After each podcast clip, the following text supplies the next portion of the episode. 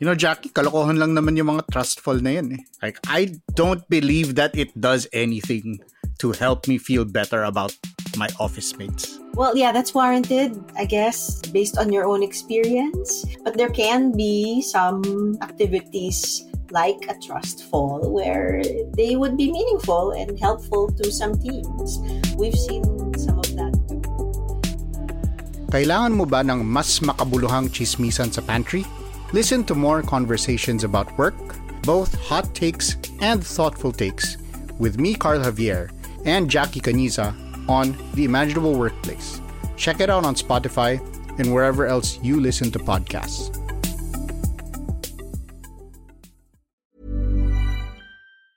President Duterte and other officials are accusing Vice President Leni Robredo and her team of allegedly undermining government efforts during the typhoon. Sabi naman ng mga kaalyado ni Vice President Robredo, look who's talking. And an interesting report shows that even with the lockdown in place and limited transportation, fatal road accidents continued to rise. Mula po sa Quezon City, ako si Robbie Alampay, Puma Podcast. At ako si Inday Espina Verona.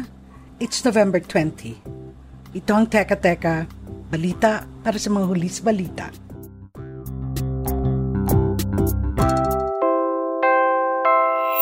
Teka Teka, before we proceed, if you're listening to Teka Teka, then chances are you already also know about Puma Podcast. But please be aware that we have also now put Teka Teka on its own channel wherever you podcast. So if you want to binge just the news, please do follow Teka Teka. But continue to follow Puma Podcast because as you know, marami tayong ginagawa na iba pang mga proyekto.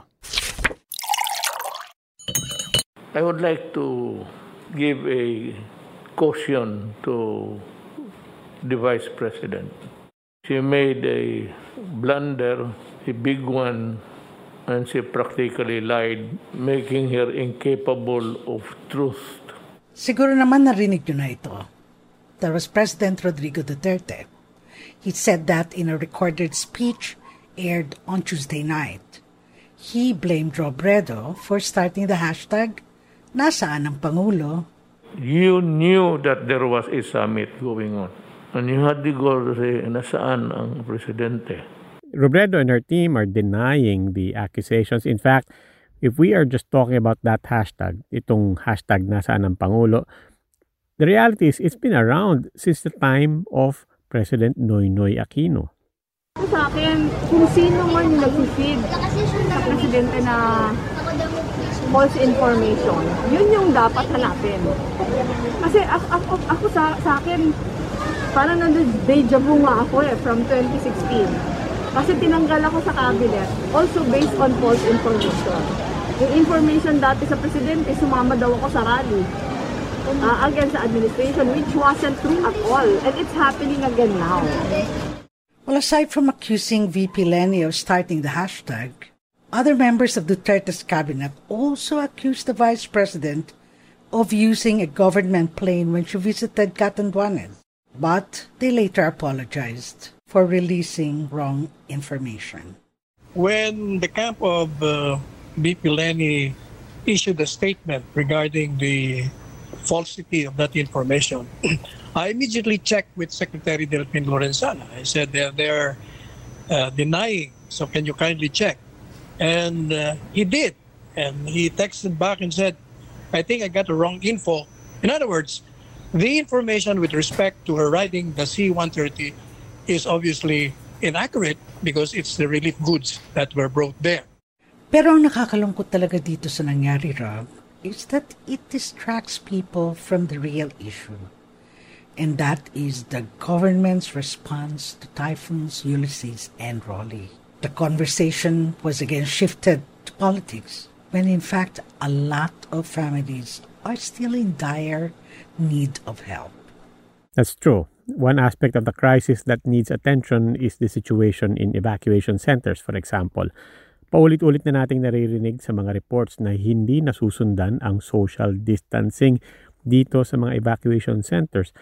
At maraming tao ang kailangan ng mask kahit sa distribution ng relief goods. Marami talagang naguunahan at hindi na nasusundan ang mga health protocols. Tama ka raw. In Marikina, the local government had to conduct rapid coronavirus tests on evergreens. After one of them tested positive, hindi pa natin alam kasi ang dami-daming probinsya na nasalanta ng sunod-sunod 5 bagyo yata to na dumating over a span of 3 weeks. Jose Quiñones tells us more. Robbie, Inday, isang 68-year-old ang nagpositive for COVID-19 sa isang evacuation center sa Marikina. Marikina Mayor Marcy Teodoro announced this on Thursday. Nasa Barangay Barangka Elementary School yung patient na mag-positive sa rapid antibody test at confirm ng RT-PCR test.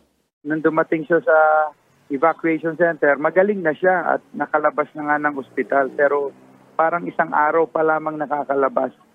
Yung pala, sa ospital pa lang ay nasabi na sa kanya na positive siya. Kaya nung magpunta siya sa evacuation center, sa health declaration, nakita ito at nung tiningnan, may symptoms nga. Kaya agad-agad natin siyang inalis sa evacuation center, nilagay sa quarantine facility. Ang patient ay asymptomatic and may comorbidities. Siya ay inilipat sa isang hotel where he will self-isolate for the next 14 days. Marikina officials were able to trace 13 close contacts of the patient at sila ay tinest along with members of his family. All results were negative, but just to be safe, Marikina started testing the other evacuees in Barangka Elementary School at that time. Inuna nila yung mga matatanda at may mga comorbidities in the evacuation center. As of yesterday, 6 evacuees tested positive sa rapid antibody testing, and they were transferred in a testing facility where they will go another test, RT-PCR naman. Around 15,000 people are still in evacuation sites in Marikina. Mayor Marcy says they will administer regular rapid tests and that they have deployed additional contact tracers in the evacuation center. But this is just Marikina. All over the country, more than 180,000 people are still in the evacuation centers. Maraming salamat, Jose Quiñones. Now here's an interesting story, Rob. Nagulat ako sa angle na to nung pinadala sa akin ng isa sa mga advocates of safer roads, no? Yung bilang daw ng casualties sa dumaan ng bagyo ay halos kasing dami ng number of fatal road accidents. Totoo yan, Inday. 125 casualties have been reported by the NDRRMC from typhoons Quinta, Rolly, and Ulysses, while the number of fatal road incidents since March 15, when the lockdown began, is 119. Mark Casillan tells us more. Robbie, Inday, I've been driving since the lockdown started at nakita ko yung drastic na pagbaba ng mga gumagamit ng kalsada. So medyo nakakagulat nga that the number of fatal road accidents during the lockdown reached 119 nationwide. At base ito sa data ng Department of Transportation at World Bank mula sa kanilang app na tinatawag na Driver. Ito ay short for Data for Road Incident Visualization, Evaluation, and Reporting. Attorney Tony Salvador from IDEALS tells us more. Hi, my name's Tony Salvador. I'm a lawyer by training and profession. So right now, I'm connected with a couple of organizations. But on road safety, I'm connected with IDEALS as one of the board of directors. Actually, there's this app called Driver, and it's accessible online at roadsafety.gov.ph. It's a collaboration between the DOTR, the Department of Transportation, and the World Bank. So it actually has filters that would allow you to take a glance of road traffic incidents during a certain period of time and across a certain region.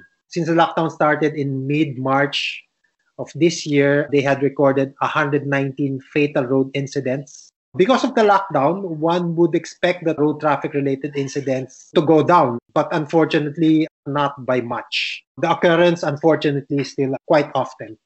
Last year, 409 na fatal road accidents ang na-record ng Driver app. At bago nag-start yung lockdown noong March, 24 incidents na ang na-record nito. Maraming mga nakikitang factor sa patuloy na pagtaas ng road crashes. Isa na rito ang speeding. Dahil nga mas konti ang mga kotse sa daan, may tendency ang mga motorista na bilisan mag-drive. Pero ang isa pang factor na nakikita ng grupo ay ang pagdami ng mga gumagamit ng delivery services. There's one theory which goes that there are a lot of delivery persons working right now because of the loss of jobs in other sectors. Many of them are not trained for these kinds of jobs. And because of quotas and the desire to, I guess, earn commission and earn money, which is not bad actually, they tend to ignore safety precautions. They tend to push the envelope and, you know, try to drive as fast as possible, get to the next client as fast as possible. So they're not used to this. Also, if you'll notice, in the Philippines, drivers have this very, very bad habit. When they see a pedestrian crossing or trying to cross, the more they will try to speed up. Totally unacceptable in modern societies and developed countries. Usually, we blame jeepney drivers, tricycle drivers, but it's true all across socioeconomic spectrum. IDEALS and its partner organizations, Imagine Law and Mind the Gap, continue to advocate for road safety laws. Isang bagong batas ang pinirmahan noong 2019. Ito ay ang RA-11229 or the Child Safety in Motor Vehicles Act na nagre-require ng car seat para sa mga pasaherong ages 12 and below. Here's Attorney Tony again. Recently, the Department of Transportation issued implementing rules and regulations. The law provides that all children 12 years and below, while traveling in a private motor vehicle, should be secured in a child car seat. At the moment, we are in the grace period. There's no penalties yet. The actual full enforcement of the law will start February of next year, 2021. There are exceptions. So if the child is at least 4 feet and 11 inches, or 150 centimeters. They can sit in front, of course, use seat belts. Maraming salamat, Mark Casillan. Now, I don't know if you're aware of this, but this week, we mark World Toilet Day. We take it for granted, but sanitation is still an issue, a very big issue here in the Philippines and in many parts of the world. According to the Department of Health, 50.3 million Filipinos, that's nearly half of our population, do not have access to safely managed sanitation services. And half of them, 24 million, use limited or unimproved toilets or none at all. That's nearly 1 in every 4 Filipinos. Well, Rob, naalala ko yung joblessness report. Yung halos kalahati ng populasyon, tapos halos kalahati rin nung kalahati na yun. That's definitely a health concern. We know that poor sanitation puts people at risk of getting diseases. That's not a theory, that's a reality. Lalo na yung mga bata. Save the Children Philippines has raised concern on the thousands of children in poor households and remote areas exposed to diseases like diarrhea and other waterborne ailments. Well, if you remember, Rob, yung polio, di ba? Last year, we had reports of that na matagal na tong nawala eh. Tapos biglang, it's back. Environmental samples taken from the sewage in Manila and the waterway in Davao had traces of the vaccine-derived polioviruses.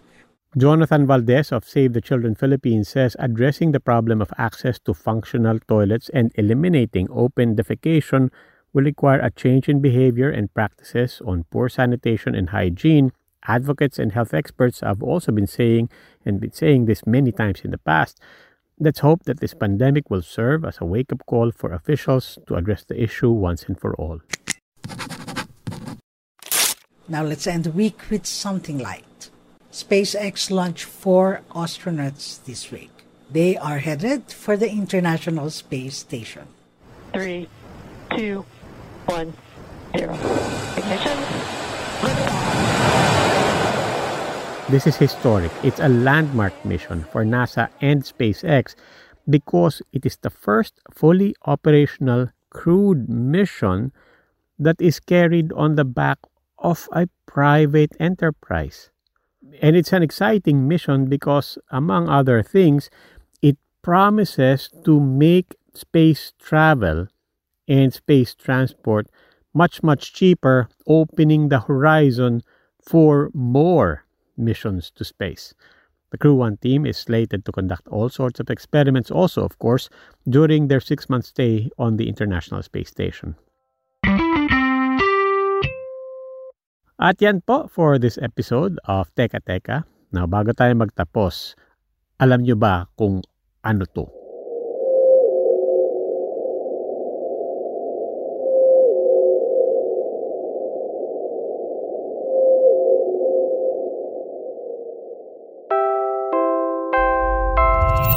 Follow our page Teka Teka for more news stories and Puma Podcast for more updates on our new podcast. Muli, ako po si Robbie Alampay, Puma Podcast.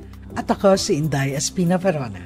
Teka Teka, like Puma Podcast is available on Spotify, Stitcher, Google Podcasts, Apple Podcasts, or kung saan man kayo Puma Podcast. This episode was produced by our executive producer, Kat Ventura. It was edited by Mark Casillan.